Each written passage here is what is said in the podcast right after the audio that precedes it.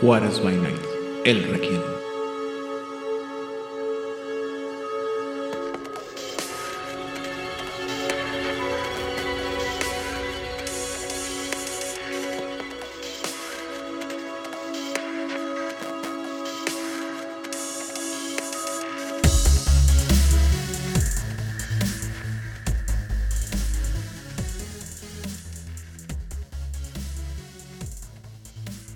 Bienvenidos a una sesión más de El Requiem, aquí en Juárez Banet, donde siempre es de noche. Yo soy su anfitrión, Iden Rodríguez, y en esta ocasión estoy acompañado primero que nada por nuestro amigo y recluta ocasional, el señor Rigel.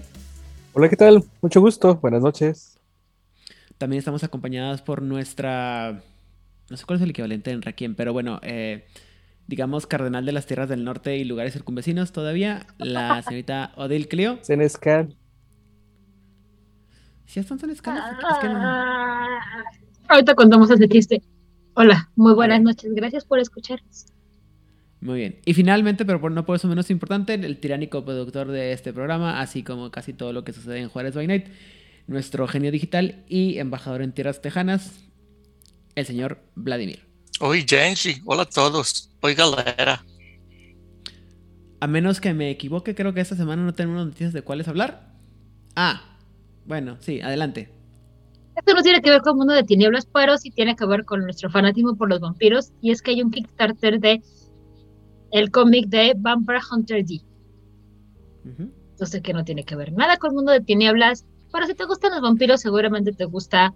Esto está en 50 dolarucos.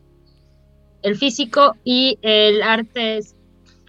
No es de, no, no es de Yoshitaka Amano. Está cada mano. No, es del otro que también es como. Muy icónico para él. Ajá. Y va a estar en pastadura y va a estar como chulo de bonito.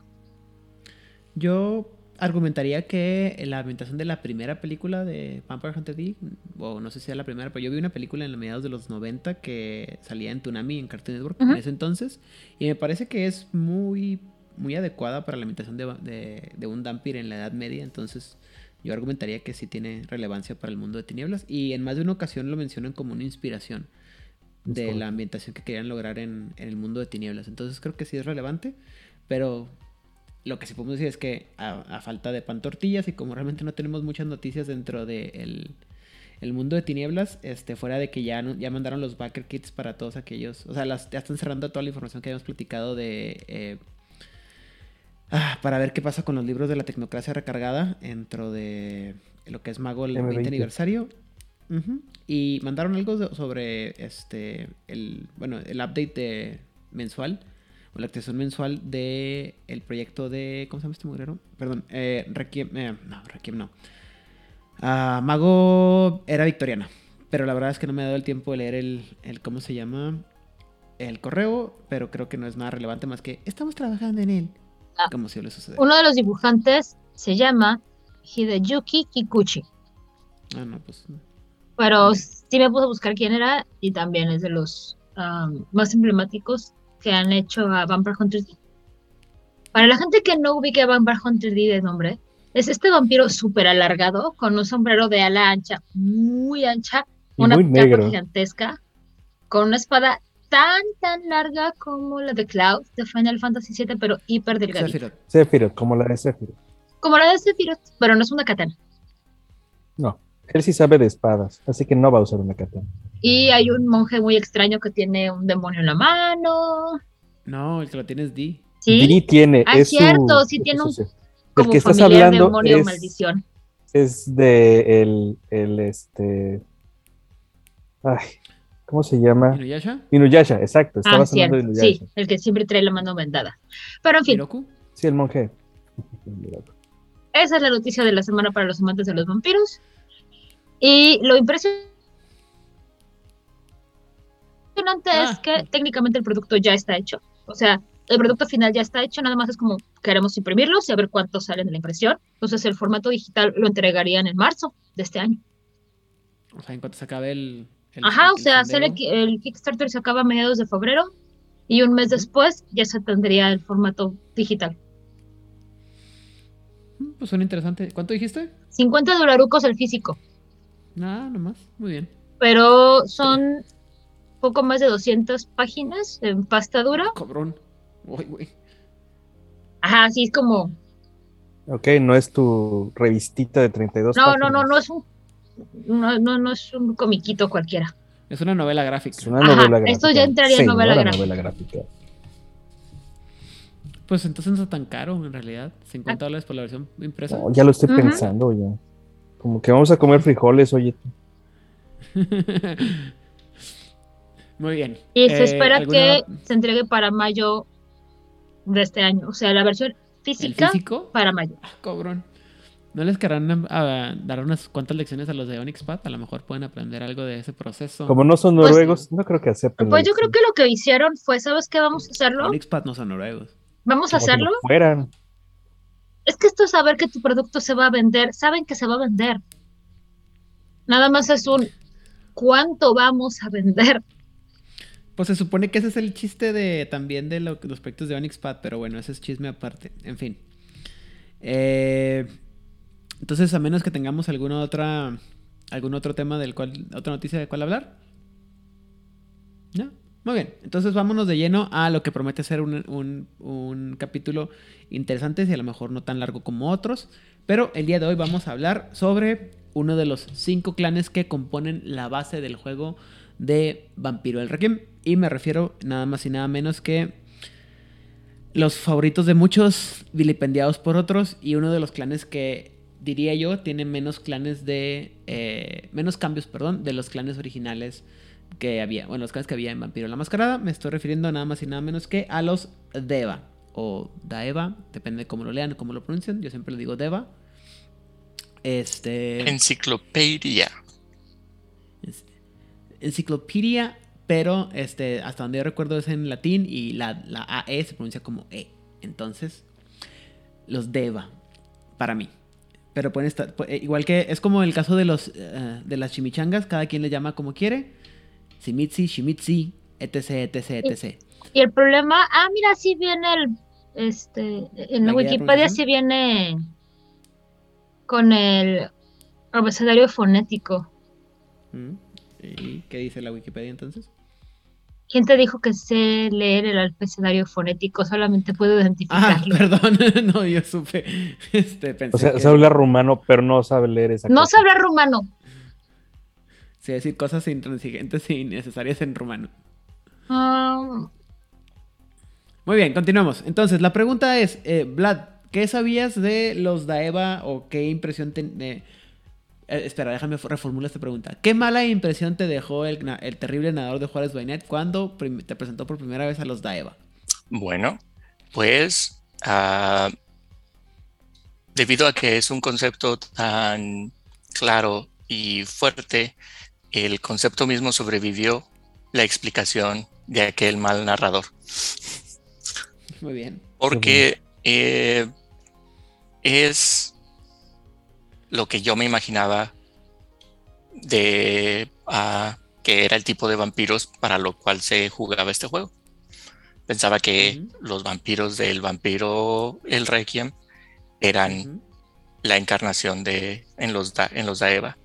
Yo estaba esperando, eh, está todavía muy fresco en mi mente eh, la entrevista con el vampiro. Es lo que estoy pensando en su momento. Ok. ¿Rigel?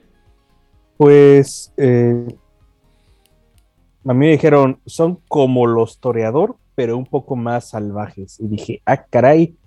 Bueno, no me interesa interpretar a un toreador, así que mm, estaré al pendiente, pero no le prestaré mucha atención. Así que sí, eso fue el resumen. Son como los toreador. Ok. ¿Odil? a mí me los vendieron igual y luego los leí. Nada más de el libro rojo, sin entrar al clan book. Y dije, híjoles, no, sí está, sí son como los toreador, pero bien hechos, digámoslo así. O sea, lo que uno pensaría que son los toreador cuando lee todo el clan book, tanto de la Edad Media como el moderno, es como de, ya me eché todo lo que de información de los toreador. Pero cuando lees el libro rojo dices, ah, mira, se supone que esto sí tendría que haber sido sin tener que leer tanta página. Insisto, si te gusta el drama, los Daeva son para ti. Este es el clan que tú necesitas en tu vida. si te gustó Dangerous Lessons, este, o Relaciones Peligrosas, o Juegos Peligrosos, o como la conozcan, es, y, y te gustaron los personajes horribles, este es el clan que tú necesitas. Ok. Fíjate que esa, esa parte es la parte que a mí me resaltó. Efectivamente, a mí también me da mucho, me dio mucho la idea, perdón, de que los Daeva o los Deiva eran lo mismo que los, eh, los Toreador, pero uno sin todo la necesidad de ajustar esta parte de los, de la, arte y, tanto drama, y al contrario, como dices tú, ¿no? Es, eh, esta parte macabra y malvada de Hay una parte en la que se menciona, eh, creo que es en el apodo, que te dice que son como los sucubos, o que eh, son llamados sucubos. Y eh, para mí los sucubos siempre fueron estas ideas de personajes, eh, pues, destructivos que entraban en la vida de las personas y hacían daño y te dejaban seco. Vampiros emocionales. Que te dejaban secos emocionalmente y físicamente, te dejaban drenado. Y eso sí me gustaba mucho. Entonces, esa parte de la, como de la hipersexualización del- de la figura del vampiro y que, y de este, como dices tú, este desdén por la, por la humanidad, esta despreocupación y esta tendencia a destrozar la vida de aquellos con los que interactúan, porque así somos, se me hacía un poco más este, interesante y un poco más eh, pensada que la de los toreadores base. Si me preguntas a mí, esto significa que los Daeva son los toreadores antitribu Ajá. del Sabbat eh, convertidos en la raza, en la, en la, el principal. No los Volturi, sino los, los o La sea, rama estos- principal, sí. La rama principal de los toreadores antitribu. Estos de que son así como que crueles y que les gusta torturar a la raza humana y que se dis- disfrutan del dolor de la raza que imparten en la raza humana. Es que siento que tus, que, que nuestros queridos toreadores de, de mascarada son mucho como los de solo los amantes sobreviven. De ah, es que la experiencia estética, y yo extraño esto de la humanidad, y los amaneceres, y la comida, y estos placeres, y la belleza. Que pues sí, o sea, por eso los toreadores tienen esta situación de quedan embelesados por lo estético. Al momento de empezar a jugar a los toreador y al momento de leerte todos los clan books, porque hay dos clan books de ellos, y novelas y bla, bla, bla, es, te das cuenta que tiene que ver con absolutamente todo, menos con la experiencia estética y sí con el drama de la humanidad perdida o no.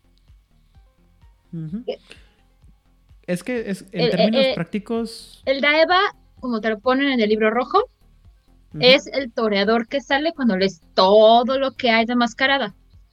Pero yo creo que el toreador no fue creado con la idea de ser un depredador social así, sino si es como esta tragedia de es que ya no puedo vivir como un ser humano y todas estas cuestiones delicadas y de la belleza ya no las siento porque estoy muerto. Ese es el drama del historiador, que la gente se fue para otro lado y luego los autores empezaron a elucubrar y le dieron un sabor diferente, pues es otra historia. Y cuando hacen el libro rojo es como, mm, oigan, y si tomamos todas estas elucubraciones horribles y ya lo hacemos así, o sea, que sean vampiros emocionales, que sean ese dude del, que le del cual llega tu amistad y te dice, me está pasando esto, y tú le dices, amigo, date cuenta. Mira, eh, yo lo veo así. Eh, si, si siempre hemos dicho que, que Louis y Lestat representan una excelente pareja de toreadores, y asumiendo que Louis es el toreador de la camarilla, Lestat viene siendo el, el, ¿cómo se llama? El Sabat antitribu, ¿no? Y en ese sentido, creo que el, el ¿cómo se llama?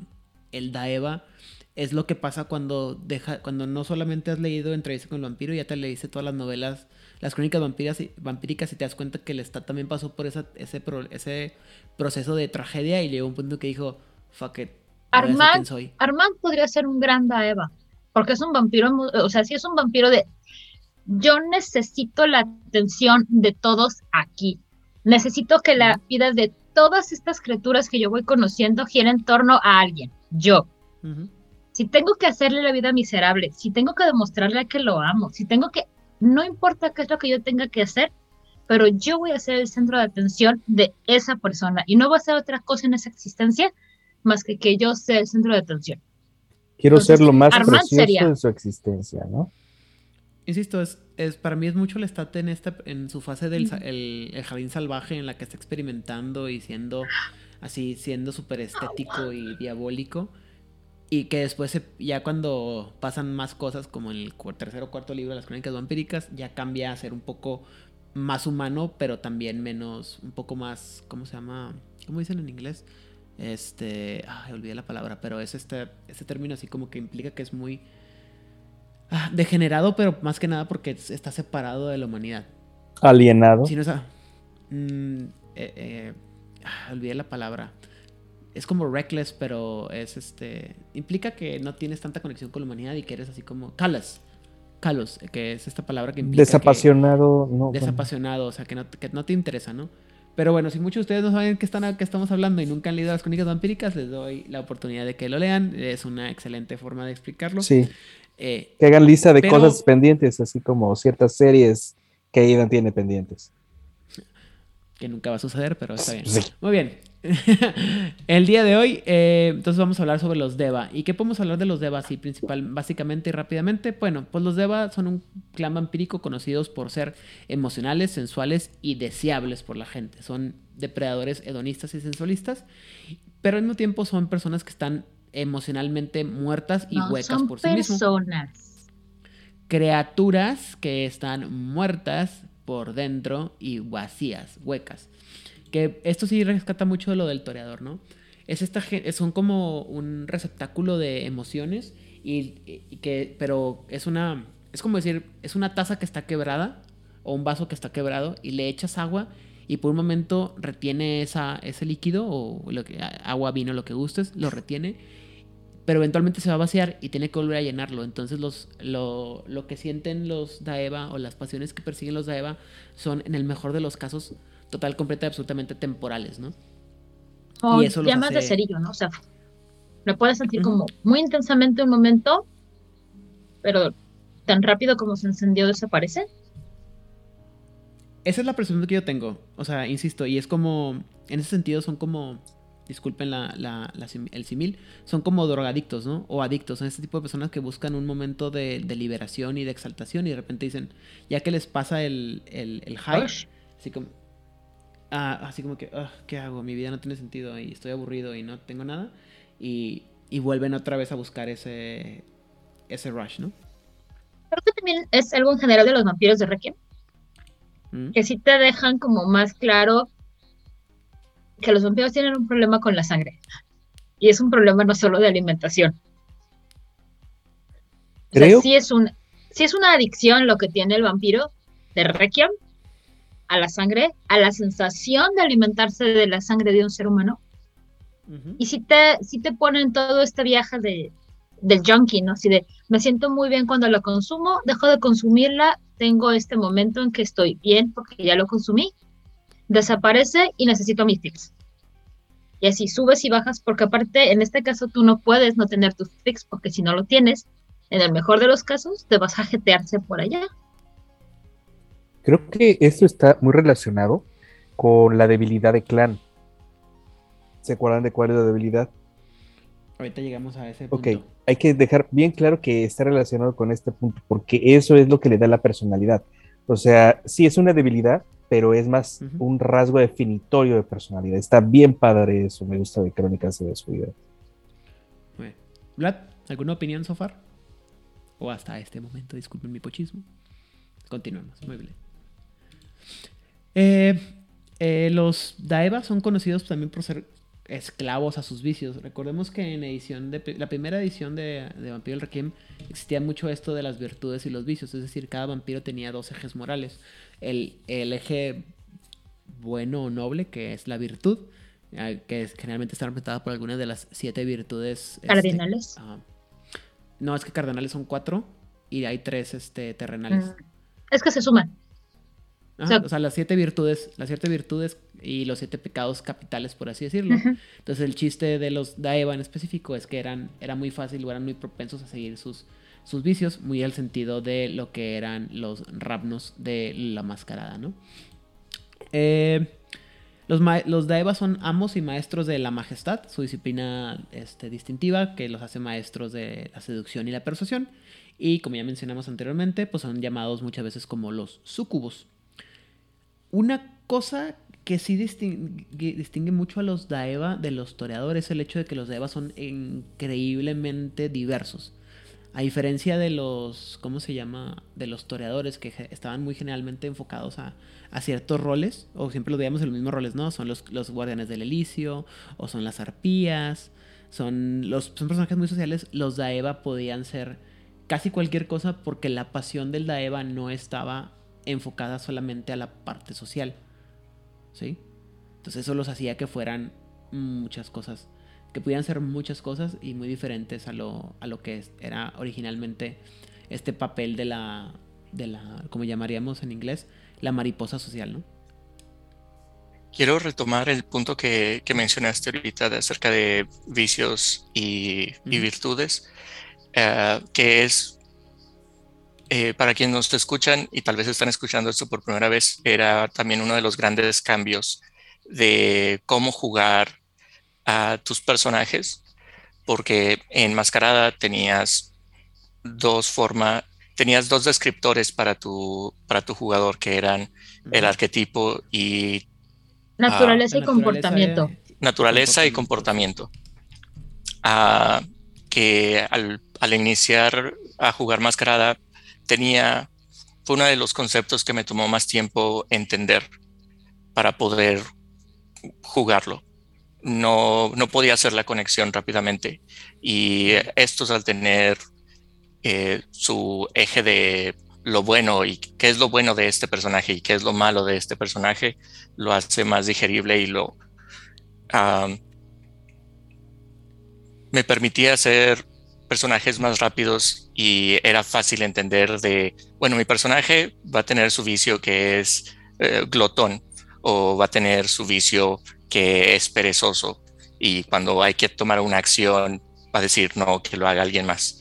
Eh, me parecían unas, unas guías más, más claras claro. y tomándolo hacia el clan eh, Daeva, uh, creo que esto también le da esa diversidad que acabas de mencionar, que uh -huh. aparte el vicio de cada uno de ellos, a pesar de que dos fueran glotones, dos personajes fueran glotones, cada quien lo iba a hacer a su propia, a su propio estilo y con su propio color. Recordamos que la manera, o sea, cuando tú estás hablando de una visión, una visión de una, de un, de un este, vicio, perdón, tiene que ver con lo que encarna. O sea, cuando tú, vamos a tomar el de la glotonería, el de la gula. Cuando tú estás hablando de gula, no significa que vas a comer y comer y comer y comer y comer y que no te vas a saciar. Aquí la palabra es saciar. Tú, una persona, un, y me refiero a persona porque todos los personajes pueden, ya sean vampiros o no vampiros, tienen vicios y virtudes. Uh -huh. Un personaje, vamos a dejarlo así, que tiene como vicio la gula, es un personaje que no está saciado nunca, siempre va a querer más, siempre va a querer más. Ah, es cruel, nunca se va a saciar de ser cruel. Ah, este, es una persona eh, lujuriosa. No me refiero a que su vicio sea la lujuria, sino que le gusta el sexo, no va a dejar de querer tener sexo.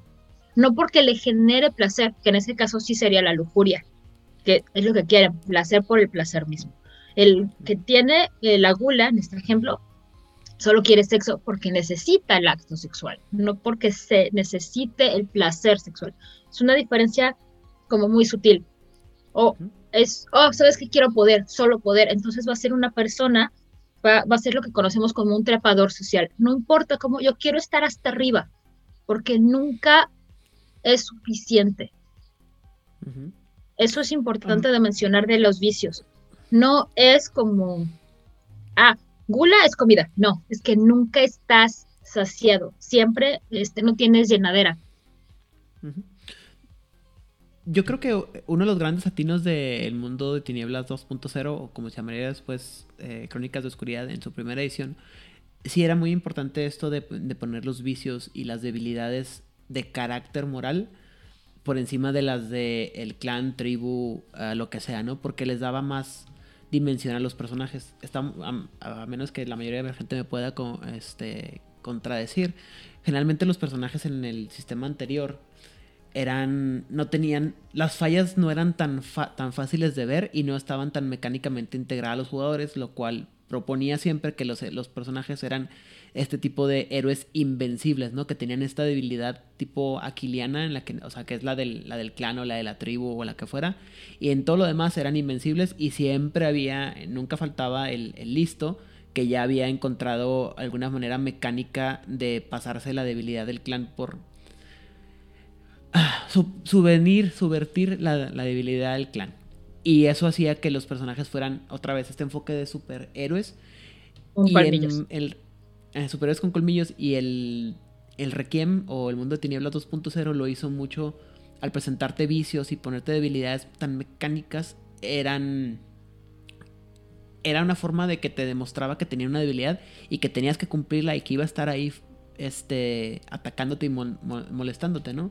Y haciendo otra vez la comparativa con el Ramnos, pues lo eh, incluso creo que para muchas personas que les gustaba seguir jugando los Ramnos o Mascarada, eso les, es- les clarificaba muy bien a qué se referían con vicios, ¿no? Y también en ediciones más, más adelante se propuso la idea de que los vicios no tenían que ser los siete pecados capitales, sino que le podías dar diferentes nombres y diferentes aspectos, lo cual también hacía mucho más amplio el espectro de las debilidades que podía tener tu personaje. Y en Mm. el caso de los de Eva, de los vicios a los que podías ser Pero es que esclavo, ¿no? cuando hablemos de la segunda edición, vamos a hablar cómo pasa de vicio y virtud a ser Mm. máscara y lamento. Y este cambio que el nombre es muy grande, el sistema es todavía más grande. Y al abrir el abanico de opciones, uf, ya, el cielo es el límite, pero eso lo hablaremos cuando hablemos de segunda edición de Requiem, porque creo que es uno de los cambios más atinados de esta edición. A mí, a mí me gusta mucho, de hecho, cuando cambiaron a lo de Máscara y Lamento, me quedé así como que, pues esto es Nature y Demeanor, güey. Sí y no. La cuestión es que cuando hablamos de eso, entraremos en detalles por qué no es lo mismo. Muy bien. En fin, eh, volvamos al punto. Aunque los, tore- los de los Oh, los de Eva son considerados. eh, aunque los de Eva son considerados como vápidos, eh, también poseen o vápidos o vápidos superficiales Huecos, y delicados. Lo- Ellos poseen también las disciplinas del vigor y la celeridad, eh, lo cual los hace eh, increíblemente capaces de una pelea. Y esto combinados con sus temperamentos mercuriales y naturalezas eh, eh, sugestionables, por así decirlo, lo hace vampiros extremadamente deli- con los que hay que tener mucho cuidado a la hora de tratar porque no sabes para dónde van a ir. A, mí siempre me, me sorprendió que cuando tú te presentas con un personaje como un toreador o como un Daeva, es como, ah, es una delicada flor del campo.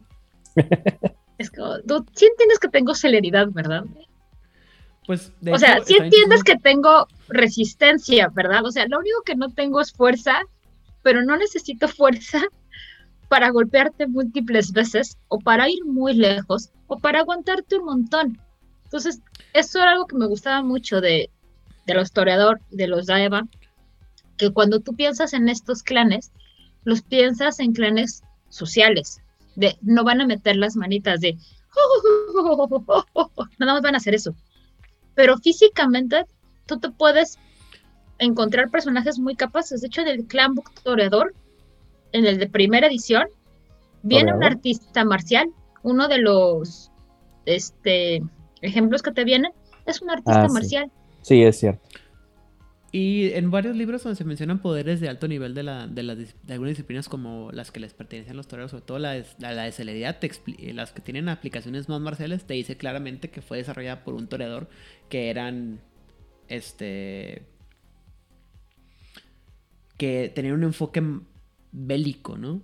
Y dices tú, y mucha gente pasaba siempre por alto, ¿no? Por eso también, a mí me molestaba mucho que los siempre tenían esta imagen como de, como dices tú, de ser eh, inofensivos, cuando en realidad era que te podían matar en cualquier momento, ¿no? Pero Pero bueno. es una rosa, o sea, la verdad es que yo nunca entendí ese. Si estás entendiendo que el símbolo es una rosa, nunca te has espinado con una rosa de, ¡ay, mira! ¡Ah!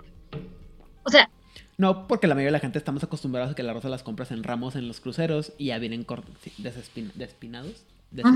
pero las espinas de las rosas son horribles. O sea, un rosal grande y viejo, sobre todo, Mm. las espinas son grandes, son duras y las que y son gruesas. Y las que no son gruesas son delgaditas, son viciosas y duelen un montón. Como nota al margen, eh, yo recuerdo que en algunos de, la- de los libros en donde hablan acerca de los haremes que tenían los sultanes en España, estaban separados por grandes rosales, grandes setos de rosales de dos, dos metros y medio, espesos obviamente, pero imposibles de pasar porque además son de las espinas rojas, este, de, espinas de los rosales rojos españoles, que son como de 5 centímetros, pero pueden atravesar, y lo decía el texto, pueden atravesar una cota de malla. Entonces, sí, claro, yo soy un caballero, voy a entrar. Sí, ajá, ¿cómo? Entonces es muy poético la manera en que tenían un seto de rosales para cuidar lo más hermoso con lo más horrible y bello que pudieran tener a mano. Entonces, está perfecto. Y eso es otra vez, ¿no? Eh, bueno, hace- vamos a recuperar una tradición que hace mucho que no recuperábamos en Juárez by Night. Ese es el, el asunto de Afrodita de Pisces de los caballos de arco, que es muy bello y la arma que usa, sus rosas son una cosa exquisita y peligrosa, ¿no? Y cuando llegas al, templo de la casa de, de Pisces, tienes que pasar por este camino de rosas que te espina y que probablemente te va a matar antes de que llegues, así como sufrió Jesucristo en el camino al Gólgota, referencia bíblica para que no digan que soy superficial. Pero aparte, está súper chido que lo recuperaran, este, que recuperaran esa imagen de el- del toreador para los Daeva, el- la imagen de la rosa y luego enfocada con, bueno, rematada con la idea del puñal, Así es. en el que te, en el que te dice, esta cosa es hermosa, es bella y te va a llamar la atención Y es vas a querer suavecita. tenerlo, pero es súper archirrequete recontraletal. En quinta edición se hizo muy también, eh, a a- a- aparte de, en quinta edición de Vampiro la Mascarada, además de subirle de tamaño a la, a la rosa para que fuera la rosa tipo repollo que teníamos en Juárez by Night, eh, también hicieron mucho énfasis en las, el tamaño de las espinas para que tú supieras que sí, estás viendo algo muy hermoso y muy inusual, pero también el peligro está muy, está presente ahí, ¿no? Hay una canción de Entonces- de, de Mecano que lo dice muy claro. Escúchenla. ¿Cuáles canciones? Una rosa es una rosa. Ah. Y cuando abrí la mano y la dejé caer. O como diría el, el po- el- el poeta norteamericano del siglo XX, eh, ah, ¿cómo se llama este güey? El de Poison. Every rose has its thorn. Has its thorn. Las Básicamente, o sea, chicos, todas las canciones que hay acerca de rosas, toda la poesía que hay alrededor de la rosa hablan de la belleza, de la suavidad, del aroma Y el peligro. y de las espinas. Muy bien. Eh, los Daeva generalmente se encuentran tanto en, la alianza de los Invictus o la Lankea Sanctum hasta este momento. Y generalmente, la primera más que nada porque les da el acceso a, la- a los lujos que, les, que están acostumbrados. Pero aquellos que forman parte de la Lankea Sanctum generalmente son los más apasionados. Eh, ah, Firebrands, la traducción de Firebrand es este como agitadores y, Abanderados y también. cruzados. Abanderados. Es que Firebrand es el tipo que te hace, que, que te ensalza, que te que mueve a la gente a través del, del discurso. ¿Ok? Y los cruzados. Pero pues en realidad eh, lo que sí podemos saber es que no hay una sola de las alianzas que existen dentro de Vampiro la, de Requiem, perdón, que, te- que carezca de los Daeva, lo cual refleja qué tan versátiles pueden ser. Porque pues cualquiera de los sucubos pueden cambiar o pueden enfocar su pasión a servir a- o a enfocar... Cualquier causa es un buena... Es, capaz de recibir la pasión de un sucubo. Sí, mira, tienes un- una criaturita que es un vampiro emocional. No solamente es un vampiro físico de te voy a comer la vida, sino también te voy a destruir la existencia. En una alianza como el ANSEA, que dice, todos somos un montón de pecadores y de gente que sufre y de gente miserable y tengo que llevar y castigar a los pecadores. Ah, muy bien. ¿Y cómo los vas a castigar? Ah, mira, hay un milagro que se llama látigo de sangre. Sí, o sea, el, el- si tú si quieres hablar de un ejemplo en la vida de cómo sería un, un Daeva en la Lankea Sanctum, se llamaba Tomate Torquemada, hijo de puta. Pero el de España, güey- no el de América. No el de América, no. Tomás, por eso dije Tomás, porque, bueno, no sé si el de España, el de, el de México- el de América era también Tomás. ¿Sí? ¿También era Sí, igual? Eran homónimos. Ah. Son homónimos. Ah, bueno. El de España era, era un hijo de puta. Por si no saben En fin. quién es, no, no era este, Este señor fue el fundador de la Inquisición española, Así es. no más, no menos. No más, no menos. También se sabe que los Daevas se encuentran en todos los estratos de una corte de la, de la ciudad, es decir, en toda la estructura que puede formar una ciudad en, en cualquier, en cualquier ciudad, valga la redundancia, debido a, precisamente a que pueden, a que tienen naturalezas muy sociales y que pueden, y que tienen también habilidades marciales muy variadas. Y aunque generalmente tienden a ser, como ya mencionamos, arpías o guardianes del ilicio, también pueden ser sheriffs o algún tipo de enfoque marcial, porque ellos le entran a todo, ¿no? Que tienen dos Eh. de las tres disciplinas físicas. Que no es para subestimarse, neta, no entiendo. Eh, eh, insisto, creo que. ¿Cuáles son las disciplinas de los toreador? También lo mismo, ¿no? Es presencia, sol- eh, fortitud y. Celeridad. Celeridad. Sí, aquí no. No, fo- es- Ah, No, no. no, no son lo mismo. Hay una ligera diferencia. ¿Qué es cuál? En Requiem, la tienen- tienen eh, la habilidad para manipular emociones, tienen fuerza y tienen agilidad. Ah, ya, sí. Aquí lo- Sí, al que aquí revés. pegan. Los toreadores de mascarada son los que tienen la resistencia. Sí. Estos son más activos. Estos, Tienen, tienen, tienen vigor en lugar de, de- de resiliencia. sí, eso. O sea, tienen, tienen potencia en lugar de fortitud, porque los que tienen fortitud en la mascarada son los Brulle. Y los dentro. Ah, no. No, los Brulle tienen celeridad, potencia. Celeridad, y ma- potencia y, majestad. Y Y presencia. presencia, perdón. Ajá, o sea, la diferencia, y creo que aquí podemos llegar a esa parte de, cuando estábamos organizando cómo vamos a hablar de todos estos temas, como dijimos en el programa pasado, es qué clanes nos recuerdan a qué clanes, ¿no? Entonces, la parte de la pasión también tiene mucho que ver con el clan bruja. Y es como, no es una, no es una coincidencia que de pronto tienes dos clanes muy apasionados, toreador y bruja, cuya que tienen la disciplina de, de presencia, que básicamente La es, única diferencia es que uno aguanta y otro pega, ¿no? ajá, sí, porque los dos son rápidos, muy rápidos.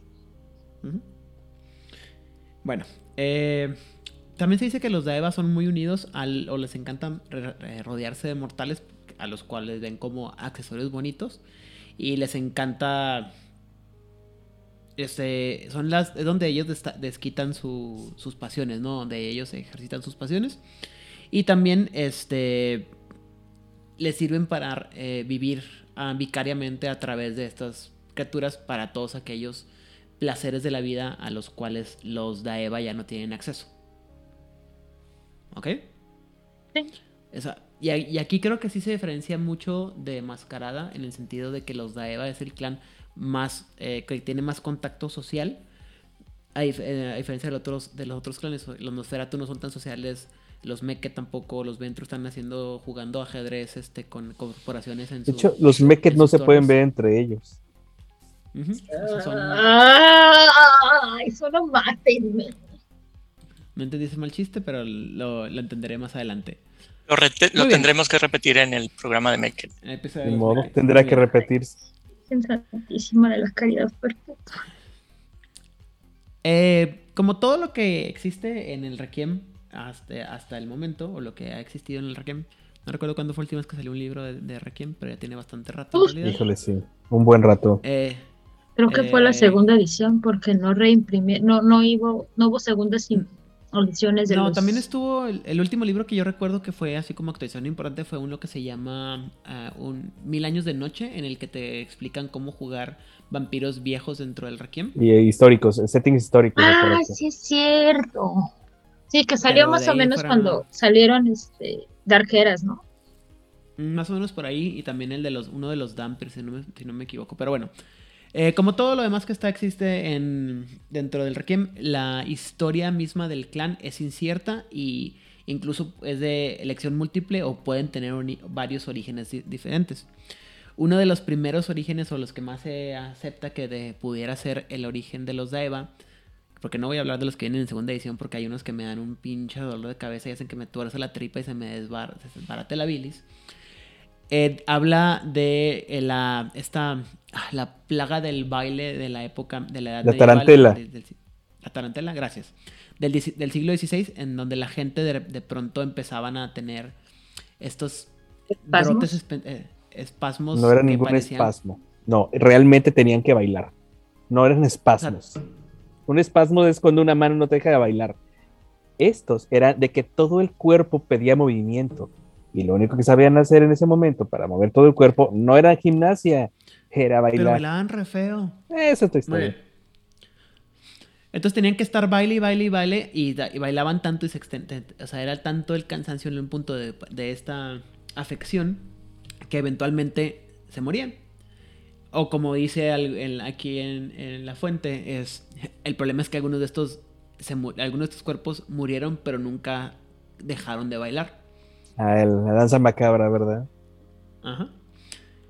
Esa es una de las opciones que tenemos, pero hay una, una historia mucho más oscura en la que se habla que Inanna tenía una sirviente con el nombre de Lilith que habló, tomó al, al amante de su señora, es decir, de, de Inanna, Tamuz, como su propio amante.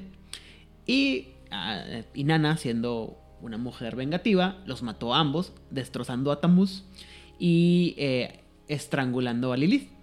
Eso, Después de un rato. eso es de un mi- mito sumerio, ¿correcto? Es un mito sumerio. Y esto va a ser importante porque ahorita va a ser una, va a ser una referencia a algo que, a otro aspecto del juego. Eh, después de que se calmó, como cualquier mujer enfurecida, eh, dijo, ah, caray, a lo mejor me, a lo mejor me excedí un poquito. Entonces, eh, Inanna baja al, mundo, al inframundo y habla con, con los cuervos del inframundo y les dice, ¿qué tal que me regresan a, este Tamuz? Y, los cuervos dicen, ok. Y, a los, y va con los búhos que están alimentándose del cuerpo muerto de Lilith y le dice, ¿qué tal que me regresan a Lilith? Y los cuervos, los búhos dicen, ok. Pero también, como buena mujer vengativa que está buscando la manera de mantenerlos separados a ambos dos de sus eh, problemas, eh, hace que Tamuz solamente pueda caminar de noche, mientras, de día, perdón, mientras que Lilith solamente puede caminar de noche. Eventualmente Lilith va a im- imitar a lo que hizo Inanna y va a empezar a desparramar la sangre de los de los muertos, de, de los de sus amantes, perdón, y los va a regresar del mundo de los muertos. Lo que pudiera considerarse tal vez, y no sé si les parece algo parecido a el origen que propone eh, de los vampiros, la secta conocida como el Círculo de la Bruja o el Círculo de la Anciana. El circo de la bruja. El Círculo. Circo. de la. Es un chiste Es un- externo, otro día les Es cuento. un chiste del arte. Ah, muy bien. Sin embargo, algunas personas tienen miedo que este trato que hizo Inanna con las, los búhos haya sido un truco y que los búhos ah, están viniendo, están regresando del inframundo para cobrar lo que se les debe. No Lo cual va a tener mucho más sentido. Lo cual va a tener mucho más sentido cuando hablemos de la segunda edición de Requiem y el mejor villano habido y por haber para. Requiem, Mascarada y demás cual fue- juego relacionado con vampiros. Las estrigas. Dude, yo sí tengo, estirges. tengo que fangirlear aquí con los estrigoi, estirges o estrinea, estrineas. Güey, son la onda. Sí, pero vamos a dedicar Ya más sé, tiempo sé, a las estrigas Pero tenía que decirlo, tenía que decirlo. Ajá. Eh, lo, que sí sabe, lo que sí se puede saber, lo que sí es un hecho histórico hasta donde se puede comprobar, es el hecho de que los Daeva llegaron a Roma desde Asia y que en, ese entonces los Propinqui, es decir, aquellos que eran vampiros propios de la eh, Roma eterna y los que eran ciudadanos de Roma, conocían a estos eh, vampiros con, o este clan de vampiros con el nombre de los Sinaedi o Sinedi debido a sus perversiones y ah, inmoralidad, pues. Siempre olvida cómo traducir debauchery, que es una palabra que se me hace bien, bien estilera, pero básicamente significa inmoralidad. El valemadrismo que tienen los, este, los Daeva. ¿Alguna nota, comentario o idea que se les ocurra sobre el origen de los Daeva? Para mí, ah, me agrada ese, eh, ese mito, pero igual, no- repito, me encantó que no hubiera un mito originario de solamente ah, ideas judio-cristianas, eh, porque así como tú dices, Aidan, esto suena mucho a propaganda de el círculo de la bruja. Así de, claro, de ahí venimos todos. Pero ah, igual eh, haciendo uso del imaginario eh, judío-cristiano, también se le se puede, ¿cómo se dice? A ajustar, Se puede ajustar eh, para, así como Longinus fue, eh, es un personaje importante en la Lancea Santum, eh, se puede decir que los Daeva vienen de eh, esta, Dios, debí de haber tomado más clases de catecismo, Ah, vienen de la mujer de cascos ligeros, ¿cómo se llama? Lilith, No, no, Eva. Hay varias. Ah, este. Ah, estoy hablando del Via Crucis y estas, ah, eh, Magdalena, sí. María Magdalena. María Magdalena. sí, ¿Cómo se llamaba la de Sansón? Dalila. ¿Cómo se llama? Dalila. Dalila, ¿no? También, por ejemplo. Pero bueno, eh, una cosa que a lo mejor, ah, no sé si todo el mundo les queda claro, pero por ejemplo, hay dos cosas importantes sobre el mito de Lilith y Tamuz. Número uno, el mito de Lilith y Tamuz tiene su, este, su reflejo o su similitud en la, en la historia, en la mitología egipcia. Es básicamente la idea de Isis y Osiris, ¿no? Que es, es donde el Osiris muere y es despedazado y lo tiene que ser reemplazado por su hijo Horus. Pero la historia es básicamente la misma, ¿no? Porque eh, este, Lilith baja al infierno. Bueno, en realidad, es, en- hasta donde yo recuerdo, en el mito originario es Inanna la que baja al mundo de, la, de los muertos y, y recupera el mundo del cuerpo de, de Tamuz y lo vuelve a unir y cuánta cosa, pero ya regresa muerto, ya no puede reproducirse, bla, bla, bla, bla, bla, bla. Este. Y. y, y- mm, ah, no, es Inanna y Astarte, ¿verdad? ¿Astarte? Astarte. Astarte. Astarte. Bueno, O Astarte. por ahí va la cosa.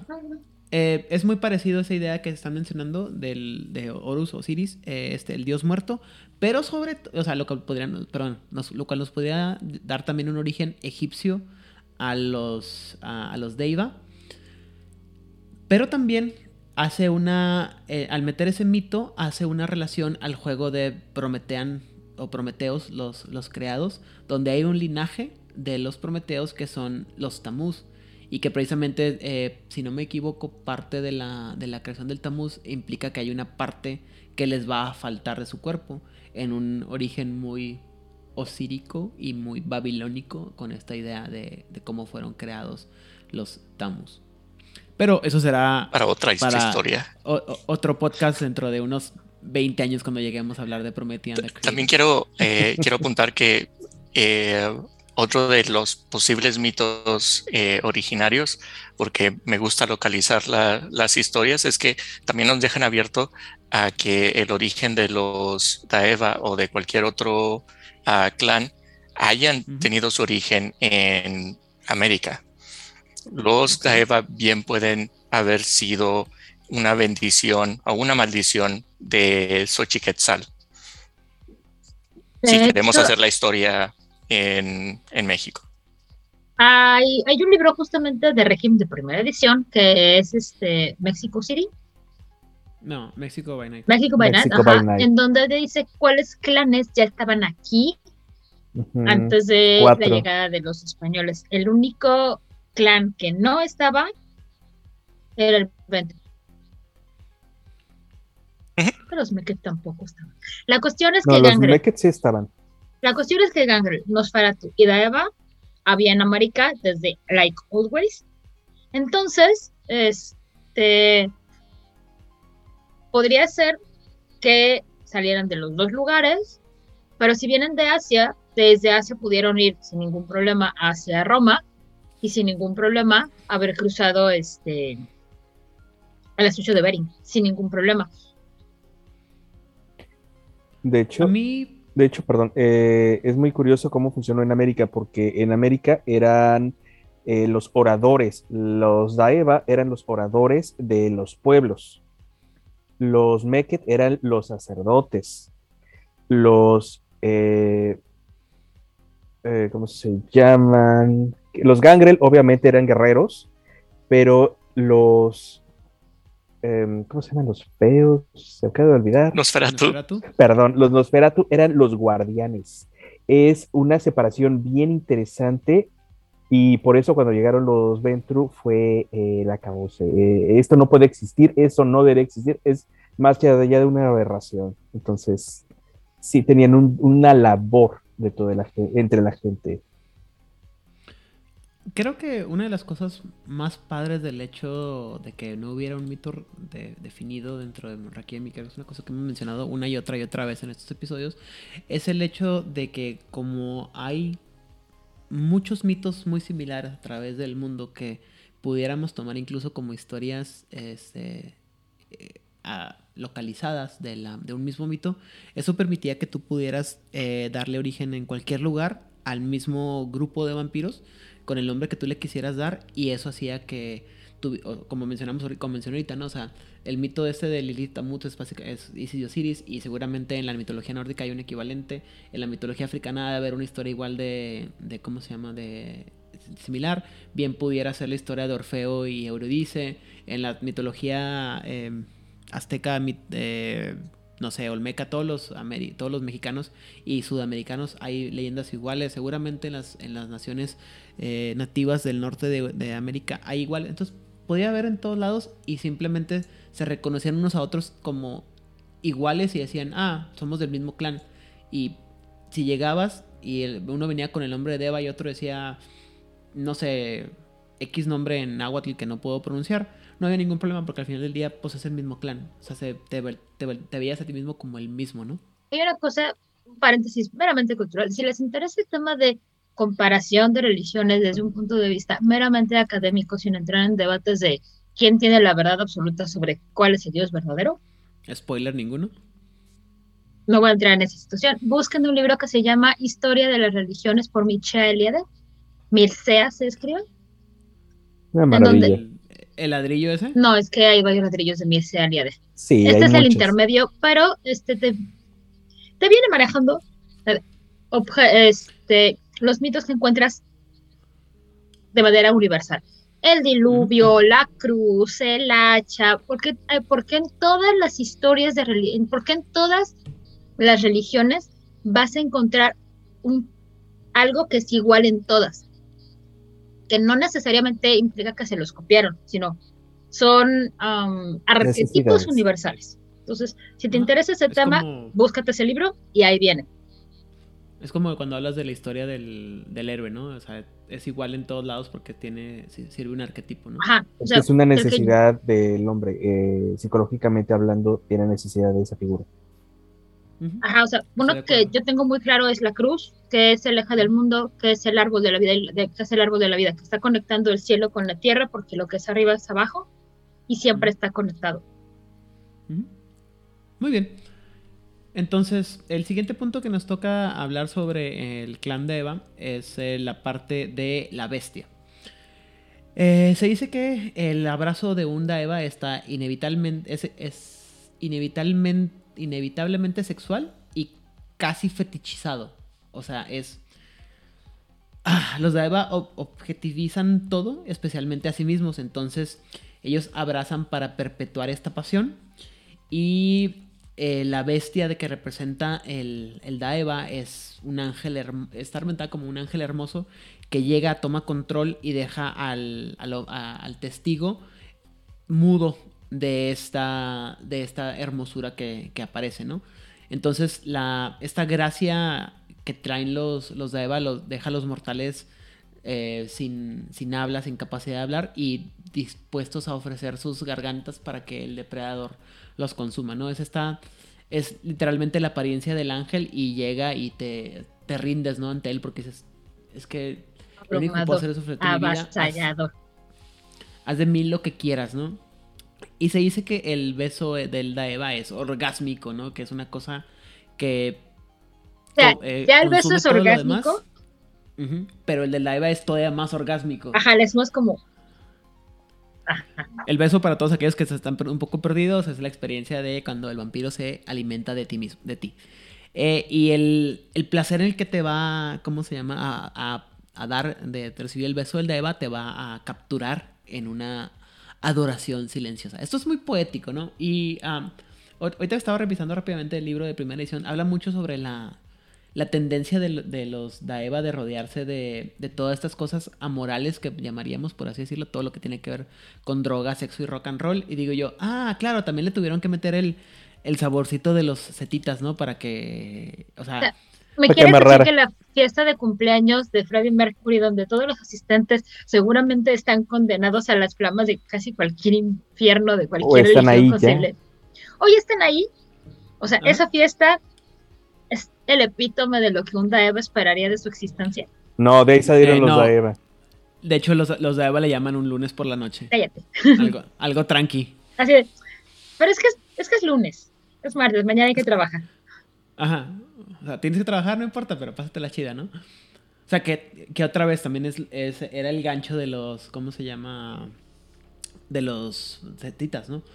O sea, o como diría el poeta español del siglo XX, en mi mundo se duerme solo una vez al mes. Tú ven, disfruta y vas a ver, eventualmente vas a decir, es que porque tengo que ir a trabajar si puedo estar en este mundo en el que todo es placer y hedonismo, ¿no? Eh, un amigo mío decía él sabe que Dios existe y que lo ama porque no lo hizo una estrella de rock. y me, sí. me que importante, esto me lo dijo cuando tenía 22 años mi amigo, ¿no? Bueno, yo también tenía antes edad. Yo, ah, ¿de qué estás hablando? Dijo, es que mira, si yo fuera una estrella de rock, muy posiblemente no hubiera llegado a esta edad. O sea, Correcto. la cantidad de cosas que no hago porque no tengo los recursos Ajá. es lo que me libran de haber muerto de una manera, no diría horrible, decía mi amigo, pero posiblemente yo ya no estaría vivo. O, o puede ser como Ozzy y, y, convertirte en un fenómeno social y, o sea, es, o si es la expresión de la, de la de la divinidad cuántica, ¿no? En el momento en que Dios se dé cuenta que Ozzy Osbourne sigue, sigue vivo, así va a ¿Cómo que no te has muerto? sí, what? Oye, pero aquí en el libro de la vida dice que tendrías que haberte muerto hace como 40 años o menos. ¿Ah? Y todos los angelitos así como que, pero es que es bien divertido, señor. Es que no míralo, señor. La cantidad de pendejadas que le han pasado nos tienen vivo Miren, a todos. Para que entiendan, para los que no sepan bien qué onda conocido, conocí, como yo lo era hace mucho tiempo.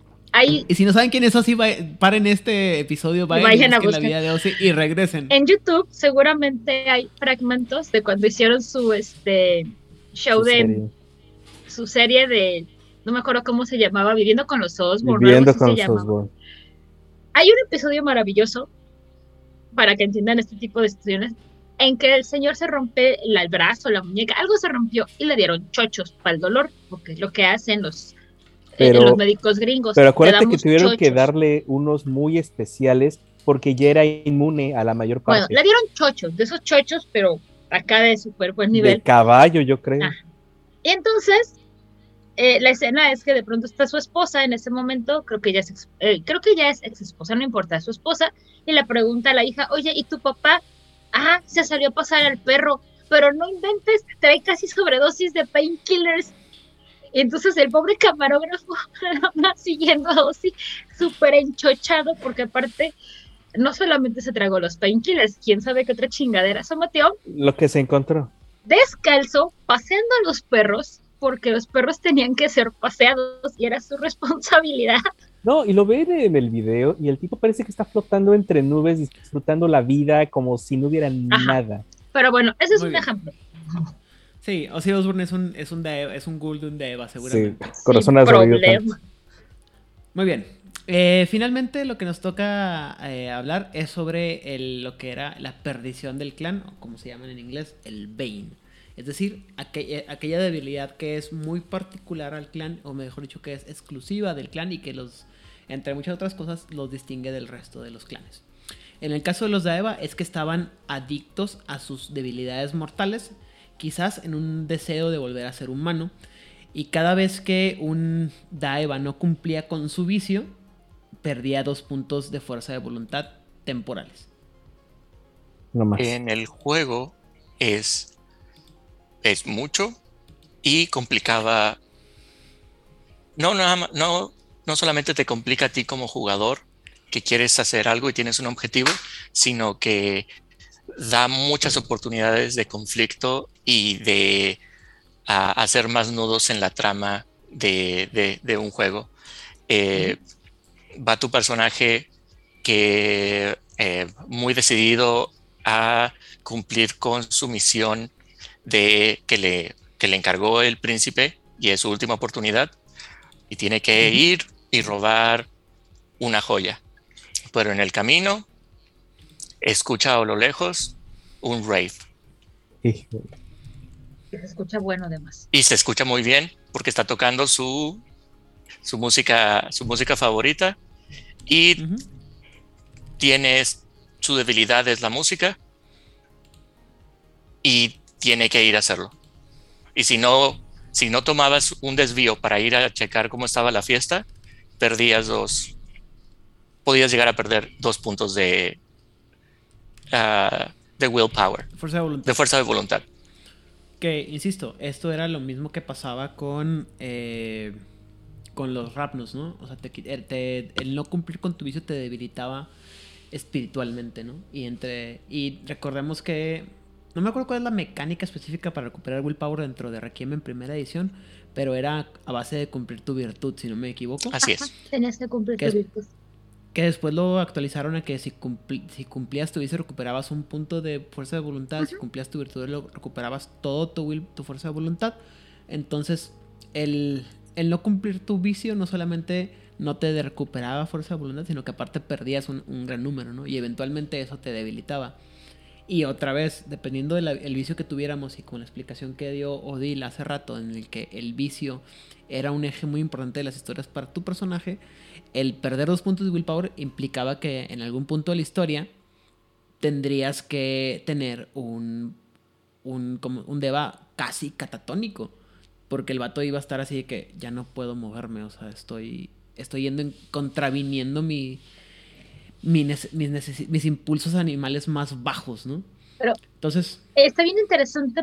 Este, esto es un contrapunto bien interesante porque el hecho de que tú vayas y sacies tu vicio, muy posiblemente te, muy posiblemente, no necesariamente, te va a hacer perder humanidad.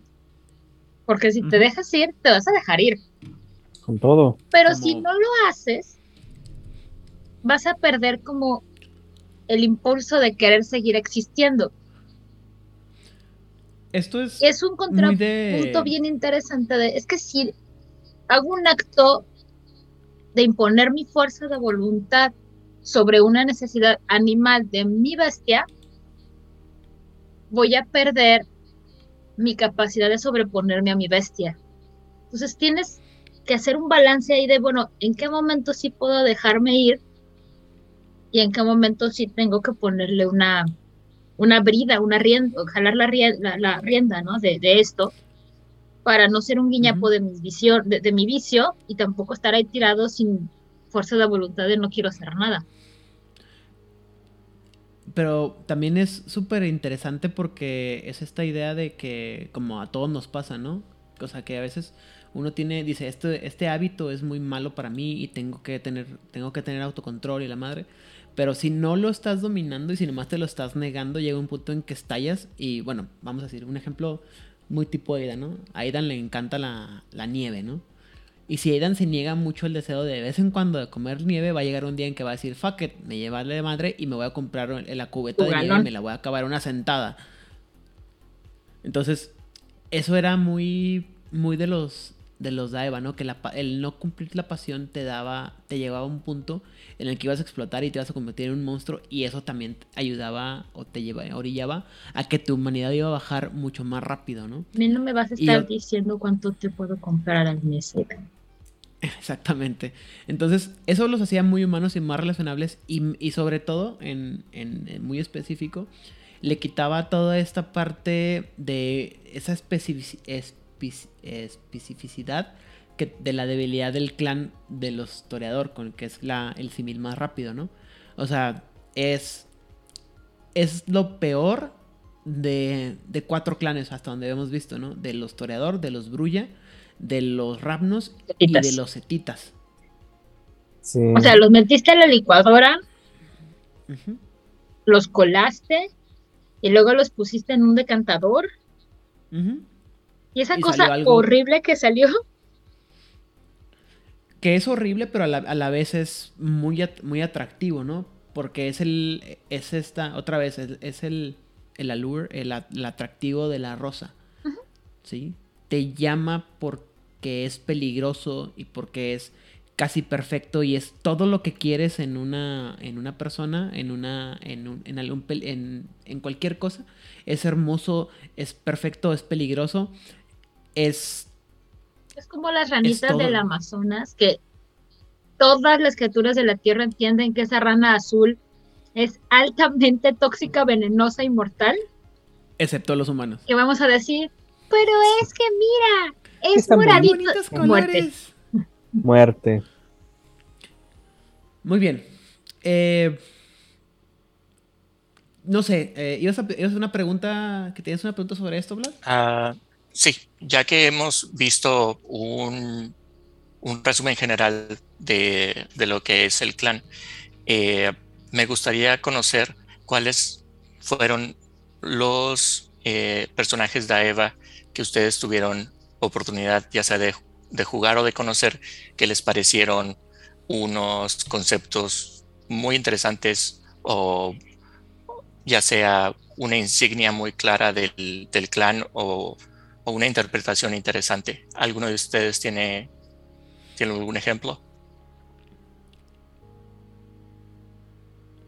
Bueno, Sí. eh, dentro de Juárez by Night tuvimos, yo recuerdo dos personajes. Primero que nada, un personaje jugador que era llevado por un gran fotógrafo, eh, también orgullo de aquí de la ciudad, el señor Francisco Servín, este, que tiene una buena, una increíble cantidad de fotos que reflejan eh, el mundo de tinieblas que se en México. Él se enfoca mucho en la, en la figura del desposeído en las calles y sus condiciones de vida. Eh, saludo, Paco, tal vez nunca escuches esto, pero te lo, te, te lo voy a mandar nomás para que sepas que te mandé saludos y me ayudes a subir los, las descargas de este programa. Eh, y no recuerdo cuál era el concepto. Recuerdo que tenía un personaje que tenía como mascota un, un simio pequeño y en algún momento lo perdió y esa era la parte más, más este... Lo que más recuerdo, pero si mal no recuerdo el personaje de, de, de- de Paco tenía también esta idea de reflejar esta parte del, del mundo eh, de tinieblas y esta parte de oscura de la, de la humanidad, pero lo hacía a diferencia de lo que el trabajo que hace Paco, que es muy eh, como de exposición, el personaje de él sí lo hacía por el lado de como mórbido, de- de- por no decir pornográfico, de, de demostrar este lado de miran cómo sufren estos pobres diablos, ¿no? Y cualquier momento, o sea, era así como tomar la foto de la víctima, y, o sea, muy de, muy de asesino en serie, de esta es la persona a la que maté y la que me alimenté y no puedes hacer nada porque para cuando tú lo viste ya pasó muchos años, ¿no? O sea, sí rescataba este lado ah, estético del toreador, pero también era muy, eh, insisto, disculpen la palabra y espero que lo entiendan, ¿no? Eh, muy pornográfico en el sentido de que ve todas estas cosas que están mal y tú no puedes evitarlo, ¿no?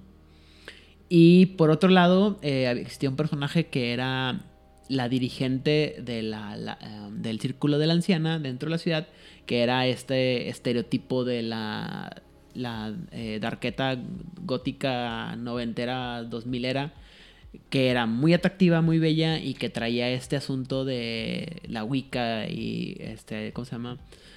Religión alternativa, pero a diferencia de muchas otras cosas, a ella sí le, un, uno de sus debilidades era que ella sí tenía, eh, tenía unas visiones de una, de una figura matriarcal que la obligaba a hacer cosas eh, perversas en los momentos más inadecuados, ¿no? O que, o que la, el- cuando tenía contacto con, con ella, el, el estar fuera de su mente o el estar en contacto con esta mujer, la con esta figura, perdón, la, le imposibilitaba de, de tomar en cuenta lo que estaba haciendo, ¿no? Entonces, por ejemplo, había una, una historia que, que se escribió sobre este personaje en la que se le entrega un, un infante para beber del infante, un bebé. En el momento que está alimentando, eh, entra la visión de la figura matriarcal que le dice cuál va a ser lo, lo que tiene que hacer. Y el- en el descontrol, pierde el control del cuerpo del bebé y el bebé cae al piso, ¿no? O lo cual obviamente mata al bebé. Pero ella no lo hace, o sea, simple, ese, ese tipo de acciones en las que ella no lo está planeando, pero al hacerlo, ya cuando entra en cabalidad, pues así como que, pues, ni modo, estoy siguiendo la, la voluntad de la, de la diosa. Y esto pasó mientras yo estaba hablando con, con esta figura matriarcal que me dirige. Y pues ni modo, así son las cosas. Y a ver qué, qué, otra cosa puede pasar mientras yo me esté alimentando en el futuro o mientras yo entre en comunión con esta figura mucho más adelante. No, pues yo sí me fui como, como hilo de media. Un personaje que dice para De hecho, mi primer personaje de Requiem era una de. Y era de Lanza Exacto. La cuestión es que lo abrazaron por suicida. Era esta chica que tenía absolutamente todo, pero su vida era miserable, ya sabes. De, es que sufro tanto en mi Mercedes. Ah, mi vida es tan vacía. Sufro. Ajá. Y entonces un día decidió que su vida era muy triste y se intentó suicidar. No lo consigue. Y este, su, el que la abraza es como de, pues te voy a abrazar por, por andar atentando en contra de los mandamientos de nuestro Señor, por ser una pecadora. Por pecadora. Básicamente. Porque obviamente como pobre niña rica se dedicó a vivir la vida hasta sus máximas consecuencias porque pues es que no siento absolutamente nada.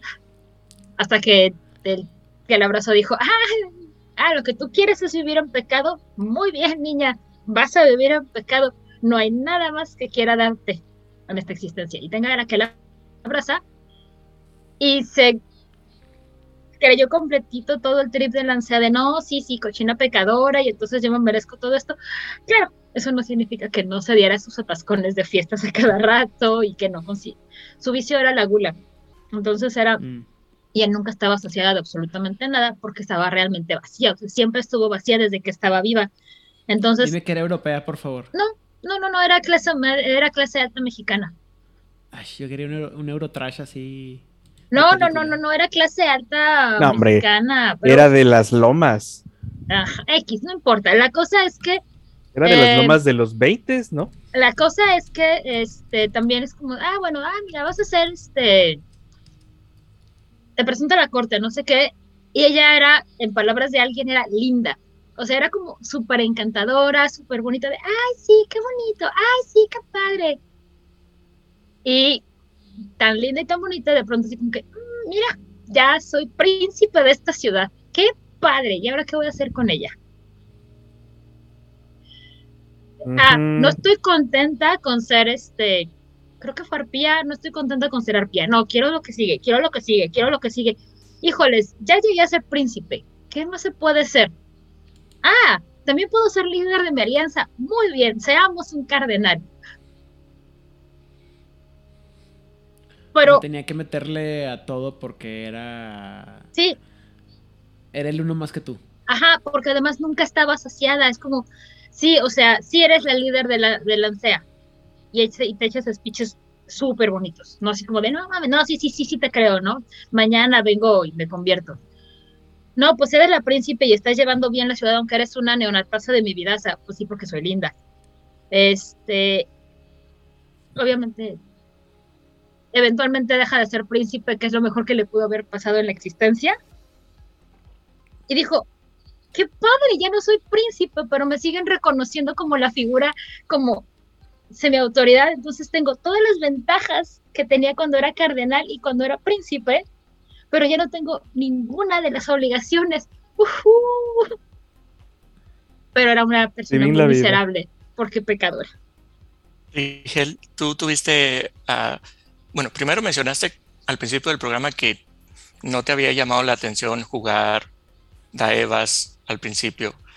¿Alguna vez lo jugaste? Ajá.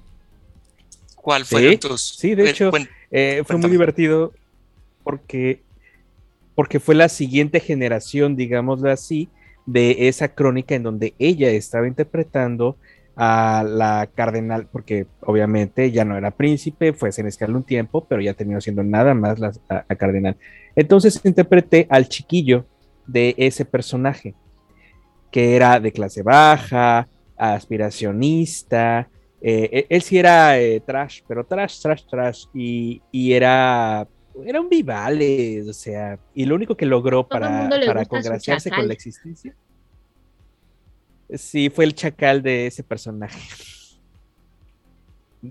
Para hacerles la historia corta, terminó siendo abrazado y él considera que se sacó el boleto ganador de lotería de la existencia. Así llegó a ser este, el, el personaje más importante de la Alianza Invictus. No más. Va. Entonces era un Daeva Invictus que eh, eh, no me acuerdo, creo que era orgullo su, su pecado.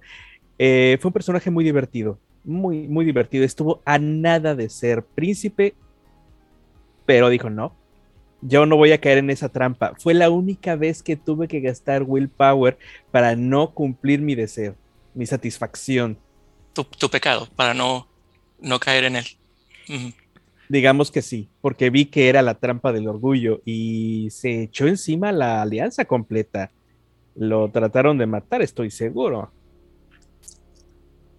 Muy bien. Vlad, sí, ah, cuéntanos de tus devas. em, ah, ¿Plural? sí. Eh, Oh, ya. Sí, me No. imagino. ¿Qué? ¿Ya, ya hemos dicho que cuál era tu, tu clan? Perdón. Daeva, sí. Ah. Eh, bueno, eh, para, demo- para denotar la versatilidad del clan, eh, creo que tengo otro buen ejemplo, ya que la figura de Venus tiene muchas... Venus viene en muchas figuras, viene de muchas formas. Y una de ellas es la Venus pre- prehistórica, la Venus eh, primordial, la, la diosa madre. Y es, esta, es este arquetipo lo que este Daeva representa. Sus caderas y sus pechos son anchos. Es una mujer mayor y cuando te abraza te hace sentir la persona más especial. Eh, todos en la casa hogar para víctimas de violencia doméstica y jóvenes sobrevivientes al tráfico humano la llaman simplemente como tía Leti.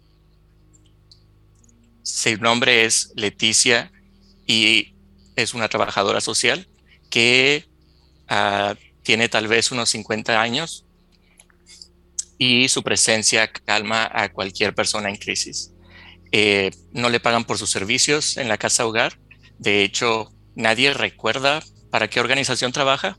Ella llegó nada más una noche y se presenta todas las noches a, este, a diferentes albergues y es esta figura eh, matriarcal de confort que también ayuda a, a las mujeres y a los sobrevivientes a conseguir los mejores trabajos los posiciona en las como sirvientas en las casas eh, de las familias más importantes o pone a las muchachas a trabajar de secretarias y oficinistas en los bufetes de, en, en, las oficinas también más importantes de, la ciudad y uh, te hace sentir tan, tan a gusto y te hace sentir, sentir tan, tan amado que estás dispuesto a compartir todos tus secretos y simplemente quieres ser el favorito de tía Leti. ¿Qué importa si tía Leti te pide compartir los secretos de tus jefes? ¿Qué importa si tía Leti te pide seducir al juez? ¿Qué importa si tía Leti te pide que te embaraces de Junior? ¿Qué importa si tía Leti? No importa. Todo harías lo que, lo que tía Leti te pida. Y ¿Ella esta, te ayudó? porque ella te ayudó y porque Oh. ella es buena y estar en su presencia te calma. Y el pecado de esta, de esta criatura era, era el orgullo. Ah, y es una, una criatura que en, en su tiempo de vida había sido una matriarca. Ah, y es uno de esos elders que es tan viejo que no recuerda su pasado y en esta última interacción del último siglo, esa es su modus operandi. Y esta es otra forma de, de ver a un, a un Daeva que no, sí nos venden el, al Daeva como un objeto eh, sexual, pero este personaje es una representación de la manipulación emocional de la cual los Daevas son capaces y que los hace también tan peligrosos. Mm, Me gusta. Sí, y es, y es que es maravillosa. parte de- Es que es, ese es el chiste del, del, del súcubo, ¿no? Eh, no debemos de pensar, creo que no debemos de pensar en el súcubo como esta figura que llega en la noche a ti nada más y te explota sexualmente por su- tu energía, como es el mito del súcubo. El súcubo es, esta, es este tipo de persona parasítica que es muy atractiva y que, eh, y que es, parece muy llamativo y que, te- cuando la ves que es un reflejo humano natural, ¿no? Cuando alguien es atractivo físicamente, el impulso eh, natural es ser subserviente con la intención de, de poder acercarte a él y eventualmente tener la oportunidad de reproducirte, ¿no? O sea, en términos muy vulgares, ¿no? Y por eso cuando conocemos a alguien que es este que es atractivo, tendemos a ser subservientes a ellos. Entonces el Daeva es eso multiplicado por mil o por cien o por lo que gustes, ¿no? Porque lo ves y dices tú, oh Dios mío, qué bonito, déjame hacer, me acerco y, y- y a ver qué pasa. Desde el lado del, del punto de vista del humano, ¿no? El, el, el Daeva simplemente es... Todos, no sé si todos vieron esta serie espantosa que se llamaba La vida sencilla, de, en la que participaba Paris Hilton y Ah, no. su mejor amiga, cuyo nombre no recuerdo en este momento, en inglés es The Simple Life, que es esta vida de llegaba Paris en todos lados y decía, es que como, oye, vivía en una granja, ¿no? Y decía, es que ¿por qué no hay internet? ¿Por qué no hay agua entubada? ¿Por qué no tenemos tina? ¿No? Es esta gente que está tan acostumbrada que, o sea, por su apariencia todo es fácil y perfecto que no entienden cuando la, la humanidad, cuando el resto de la gente tenemos que sufrir por cosas normales como pagar renta o ir a trabajar, ¿no? Y con el Dava es, ¿eh? Sí, que están... La palabra es entitled, jamás he sabido exactamente cómo traducirlo.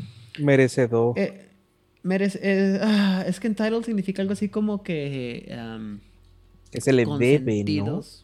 Que sí, que, o sea, que siente, eh, que tienen derechos extra que no, los demás no tenemos, ¿no? Y eso, insisto, pasa mucho con, en general, uno como persona siente cuando una persona es atractiva, tiende a, a darle más de lo que le da la atención que le daría a otras sí. personas.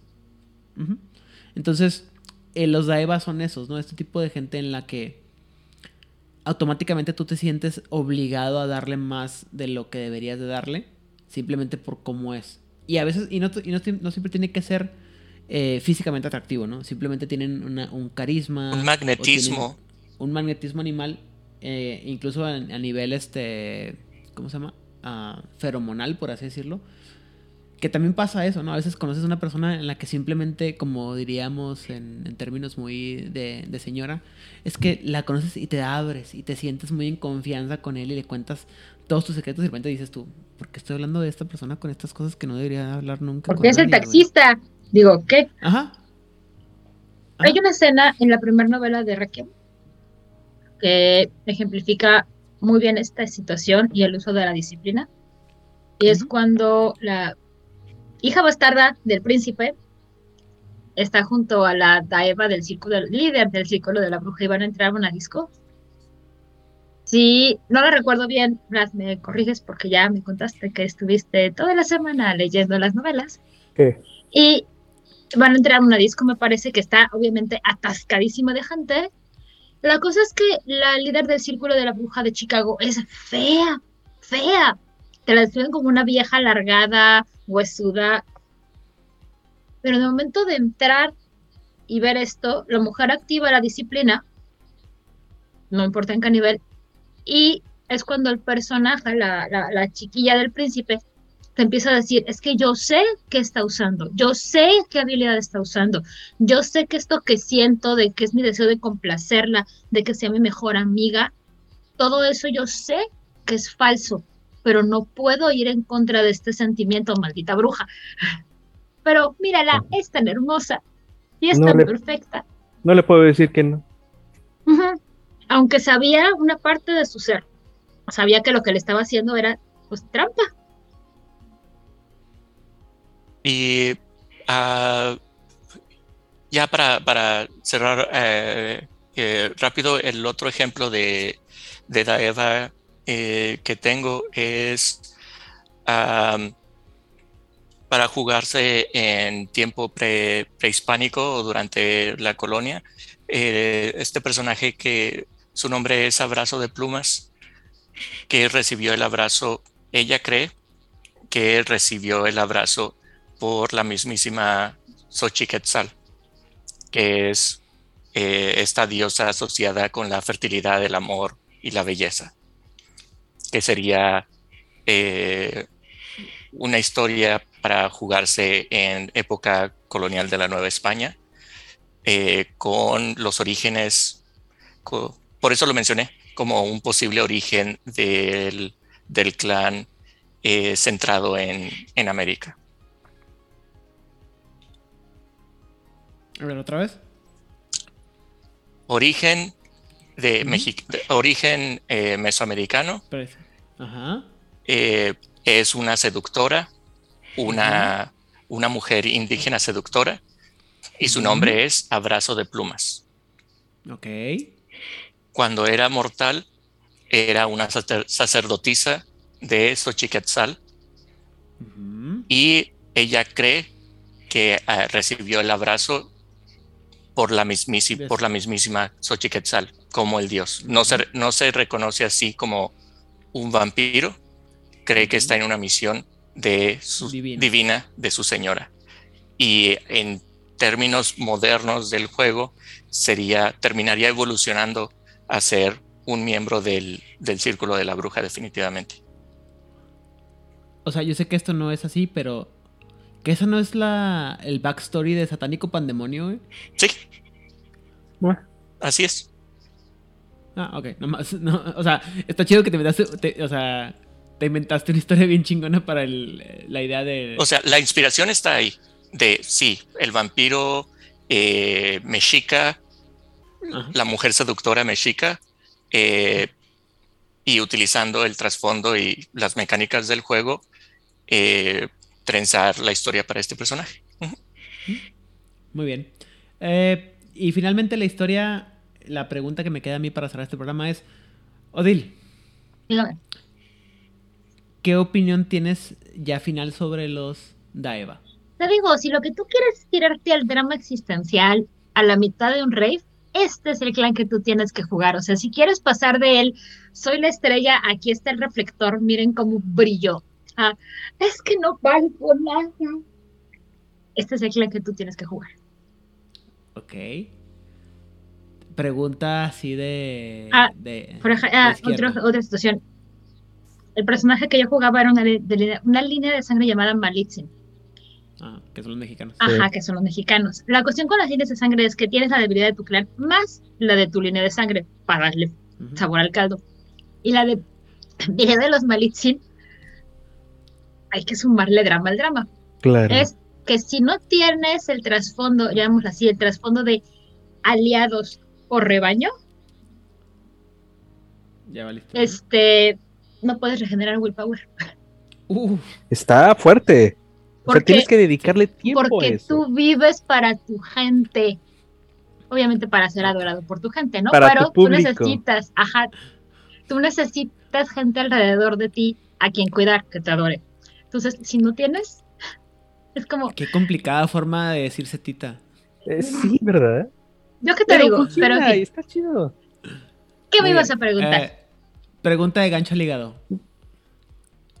¿Qué personaje de los medios vampíricos te imaginas que es un buen Deva? te digo, Armand, ¿Armand? Ajá. Sí, Armand. ajá. Está bien. O sea, tiene su culto, favorito, pero- tiene su cultito de vampiros. Tenía. O- Ok, en teoría tiene cultito de vampiros. A los que cuida y protege del peligro del exterior, sea lo que sea eso. Se hizo toda esta chaqueta mental de es que sí, yo los cuido y yo los protejo, pero yo soy su líder. Gracias a mí tienen todo esto. ¿Quién los ama más que yo? Lo único que les pido a cambio es algo pequeño e insignificante. Que me amen con toda su locura. Wow. Sí, pues sí. Muy bien. Luego nos Rick, dio una de las escenas más increíbles de la cinematografía de los 90. ¿Cuál? La escena donde se está peleando con Louis en el museo, que están a punto Ah. de... No, no, no, no, no, Esa no, no. no, no, sí, todos no. sabemos que te- todos sabemos que, mira, yo te puedo decir que por años y años y aún así y todavía amo el personaje de Armand, Ajá. ¿sí? Pero esa, te- esa escena es pura tensión sexual. o sea, no ¡Claro! En fin. Ah, Rick, Diga usted. ¿cuál es tu opinión sobre los Daeva? Eh, específicamente de los Daeva, me gustan. No son este tu flor de cristal, de al menos así se promocionaban, de, de mascarada. Están bien, están redondos los personajes, eh, tienen un, un setting de disciplinas bastante agradable y muy flexible. Puedes utilizarlo para, para hacer un personaje social y para hacer un personaje Picarra físico. ¿Cómo? Picarra y arriba. Mm, no es tan mental, pero realmente se puede dar un giro ahí interesante, pero hay que trabajarlo. Pero puedes hacer algo muy, muy, muy bueno. Y en una posición política, dude, te devoras el mundo. Sí, tal cual te lo digo. Cosa que no necesariamente sucedía así en, en Mascarada. Aquí como que sí se presta.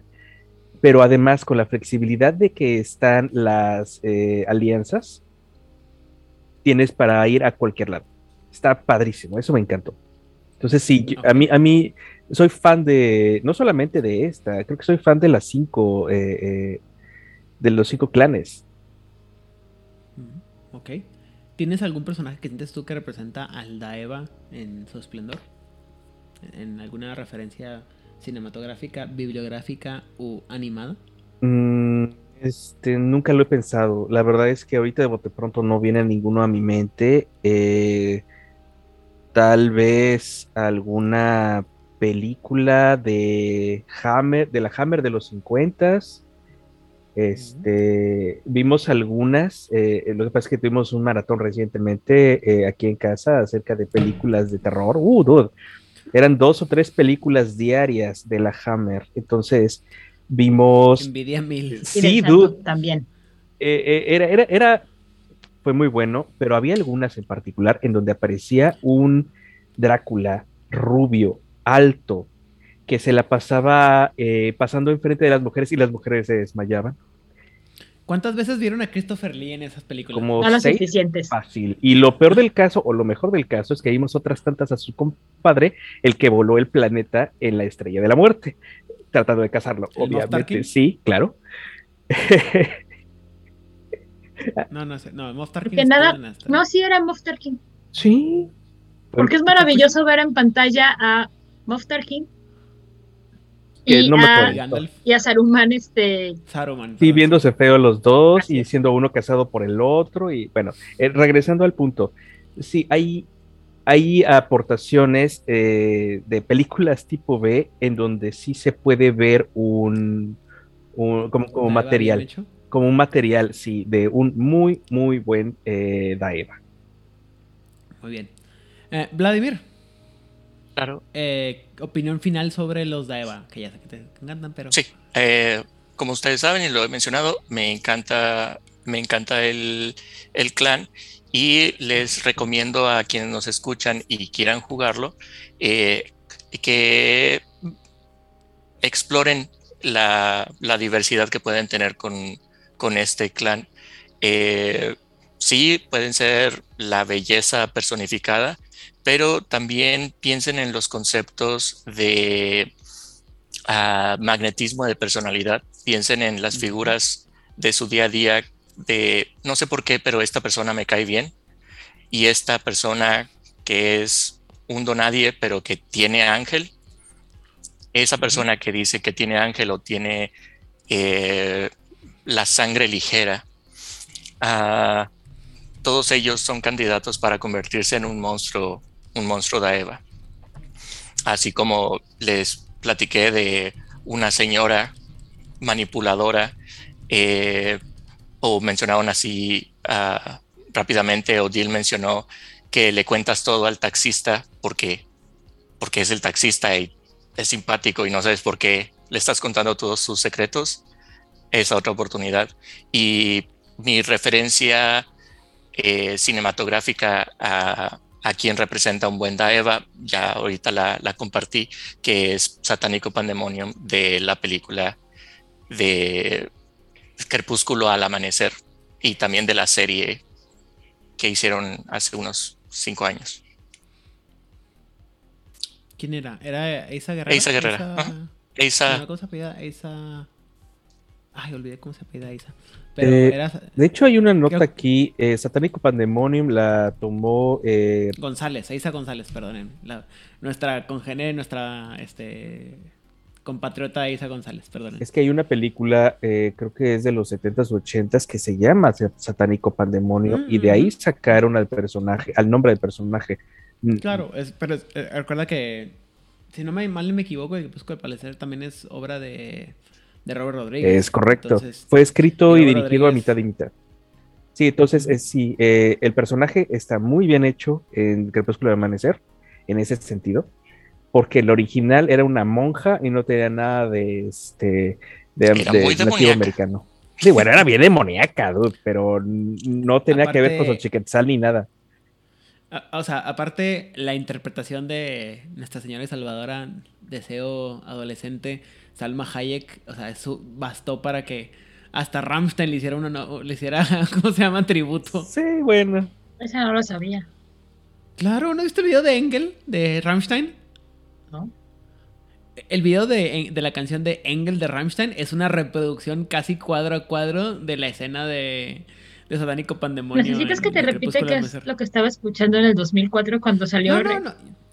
A mí tampoco me gusta Rammstein. Un saludo a, a Rando y a eh, Damián de la, de la frecuencia cuando les diga que no me gusta Rammstein, pero, Deja de avivar los fuegos O sea, en tierras extranjeras. pero, eh, pero Engel de, de Rammstein no- te gusta nomás por ese por la referencia de que dices tú. O sea, se, ro- se robaron vil y cruelmente a la escena de, de Salma Hayek en De Crepúsculo al Amanecer. No, decimos que les hicieron homenaje. Y disculpen mi, mi machismo rampante, ¿no? Pero Dios mío, o sea, esa mujer se ve buenísima en, ese, en esa parte de la película. Aidan, Pues sí. cuéntanos.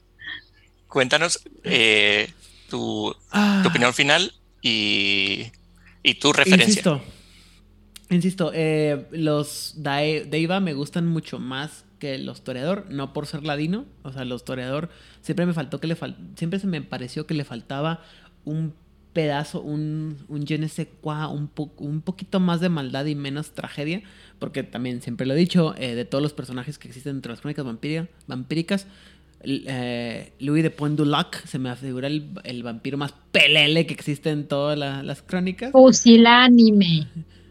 Pusilánime, pelele, inútil y vidadiokis que existe en todas las crónicas vampíricas, sobre todo cuando lees todo lo que está más allá de entrevista con el vampiro, pero eso ya es a tono muy personal. Eh, entonces, tienen, y ya como lo hemos mencionado a través de este episodio, tienen todas las cosas que me gustan de los peores clanes que existen, ¿no? Los más, Y este... por o sea, eso amas a Elenita. es- claro, o sea, obviamente Elena sería una Daeva. Eh, Número sí, uno. Pero de aparte los de, los de Eva tenían todo lo, lo mejor o lo peor de los clanes que yo considero así que representan lo más básico y lo más básico en el sentido de lo más animal del humano, ¿no? Que son el grulla, el toreador, los setitas y los rabnos. O sea, esta, También. esta tendencia... ¿Eh? ¿Sabes también quién sería un Daeva bien interesante, aunque un poco forzado? Mm. Frankenfurter. Ay, De de Rocky. este- Del show de horror de Rocky. Rocky. Show de horror de Rocky. Ay, yo sé que todo el mundo me va a odiar, No. pero jamás he visto Rocky Horror No Picture importa. Show, O sea, la cuestión es que el Pero sé de qué personaje. estás hablando. Ajá. O sea, el personaje es como vivo para mi público, Sí. pero mi público me tiene que amar. Y si no me ama, pues lo meto en el congelado. Es uno de estos, es- de, de estos estrellas de rock que es... eh, bueno, tengo un, un muy buen amigo del programa que creo que nunca, bueno, personal y creo que nunca lo he mencionado, pero eh, el señor Miguel Ángel Borrell, también conocido como Mikey Borrell, siempre mencionaba la idea de cuando la, la- vez que le tocó ir a ver a, a Mana, ex guitarrista y compositor de esta banda conocida como Moa Dixmoa, esta banda japonesa darketa de los mediados de los 90, 2000 eh, y Mana tiene un proyecto el, el gui- el guitarrista Mana tiene un proyecto solista después de Disma. Eh, y siempre nos comentaba. No, después de Malice Miser es Max Disma. Perdónenme, ya sé, antes de que me odien todos los, este, los fans de, de la música K o J en este sentido. Sí, y no dice. ¿Eh? Y dice, me platicaba Mikey que cuando él le tocó verlo en, la, en Los Ángeles, creo, en Las Vegas, que un momento en el que Mana se para en el escenario, toca el concierto, hasta para el concierto y se para y grita como tres o cuatro veces. Díganme quién soy. O sea, digan mi nombre, mencionen mi nombre. Y, y se y mencionaba a Mikey, ¿no? Siempre el público desaforado gritando de ¡Mana! ¿Quién soy? ¡Mana! Así toda la gente gritando, ¿no? Una y otra y otra vez hasta que se cansa el personaje, esta persona, de oír su nombre y dice, ok, continuemos con el concierto. Eso para mí es, un, es, un- es la personalidad, la esencia del Deva, ¿no? Y si tú me preguntas quién considero yo que es una representación buena de los eh, de los Daeva, sobre todo con este concepto que mencionó Odile ahorita de la de este deseo de o sea que caben en todos los en, en todos los puntos y que tienen esta búsqueda de de poder. Yo diría que un, y sobre todo haciendo caso de la, de la sensualidad y la maquiaveliquidad que pueden tener los, Dai- los Deiva, yo diría que un excelente ejemplo de un Deiva sería Deacon Frost de la primera película de Blade. Apruebo. El sacerdote de la magra.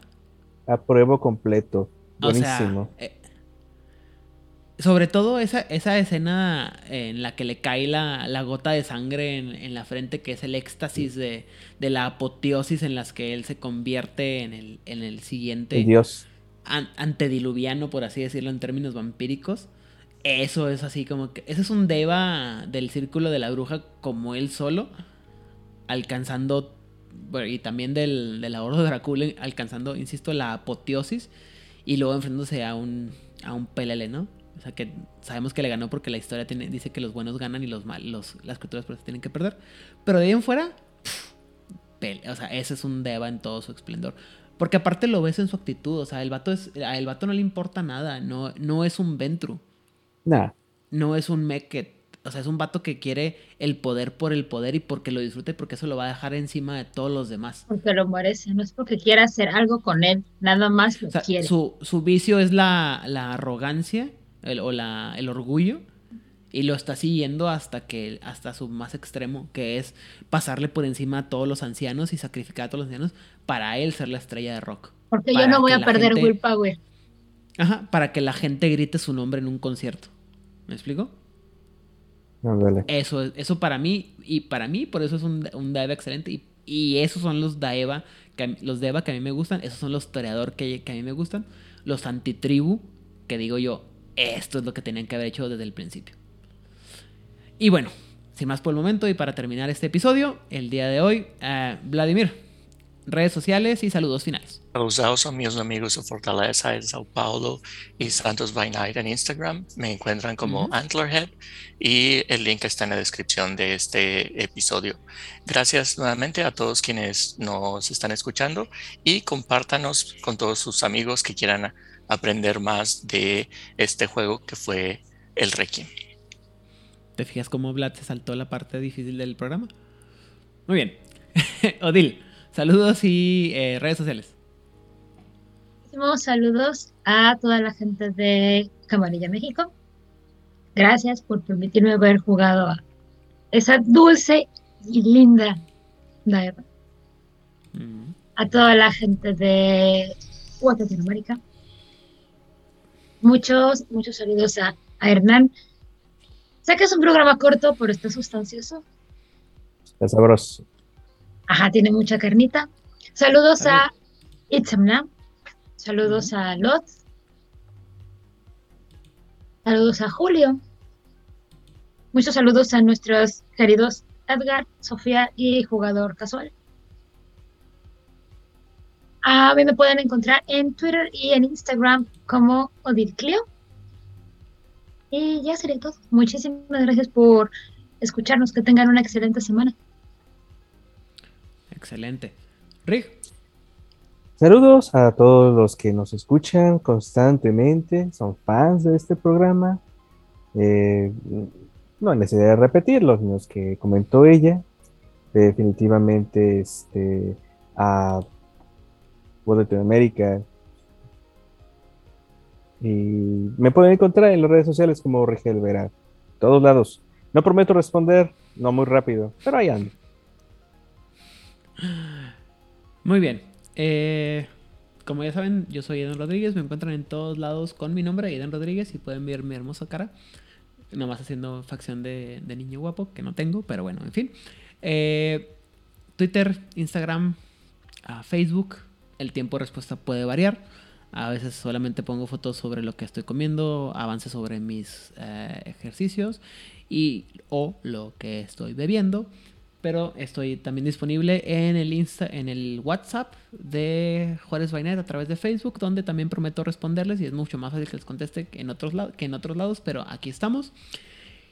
Ah, saludos a todos los anteriormente mencionados, World Latinoamérica, Jugador Casual, Masterface, uh, Bargulf y Julio eh, también de pasada, Oliver, Edgar, Sofidia, que no nos pudo acompañar el día de hoy. ¿Ya dije World Latinoamérica? No estoy seguro, pero de una vez Voz Latinoamérica, Alesa y Jay Obertus. Ah, en Argentina, tanto Voces de Lander como Secretos Oscuros, el, círculo, el, ah, no, el Circo de la Medianoche, en nuestro podcast o programa hermano que es la voz de Angan. En México se nos olvide Corona Roll y eh, el, el Rex. Pepe. Hola, Pepe. Y hasta España. Un saludo caluroso a mis compañeros de micrófonos en la frecuencia, Damián, Rando y la eh, señorita Rosa. Eh, a todos aquellos que apoyan de una manera u otra este programa. Gracias por seguirnos. Y ya saben, si les gusta el mundo de tinieblas, ya sea la versión 1.0, 2.0, Vampiro la Mascarada, Requiem y o sus variantes, por favor, a la una, a las dos y a las 3, Compártanos. compártanos.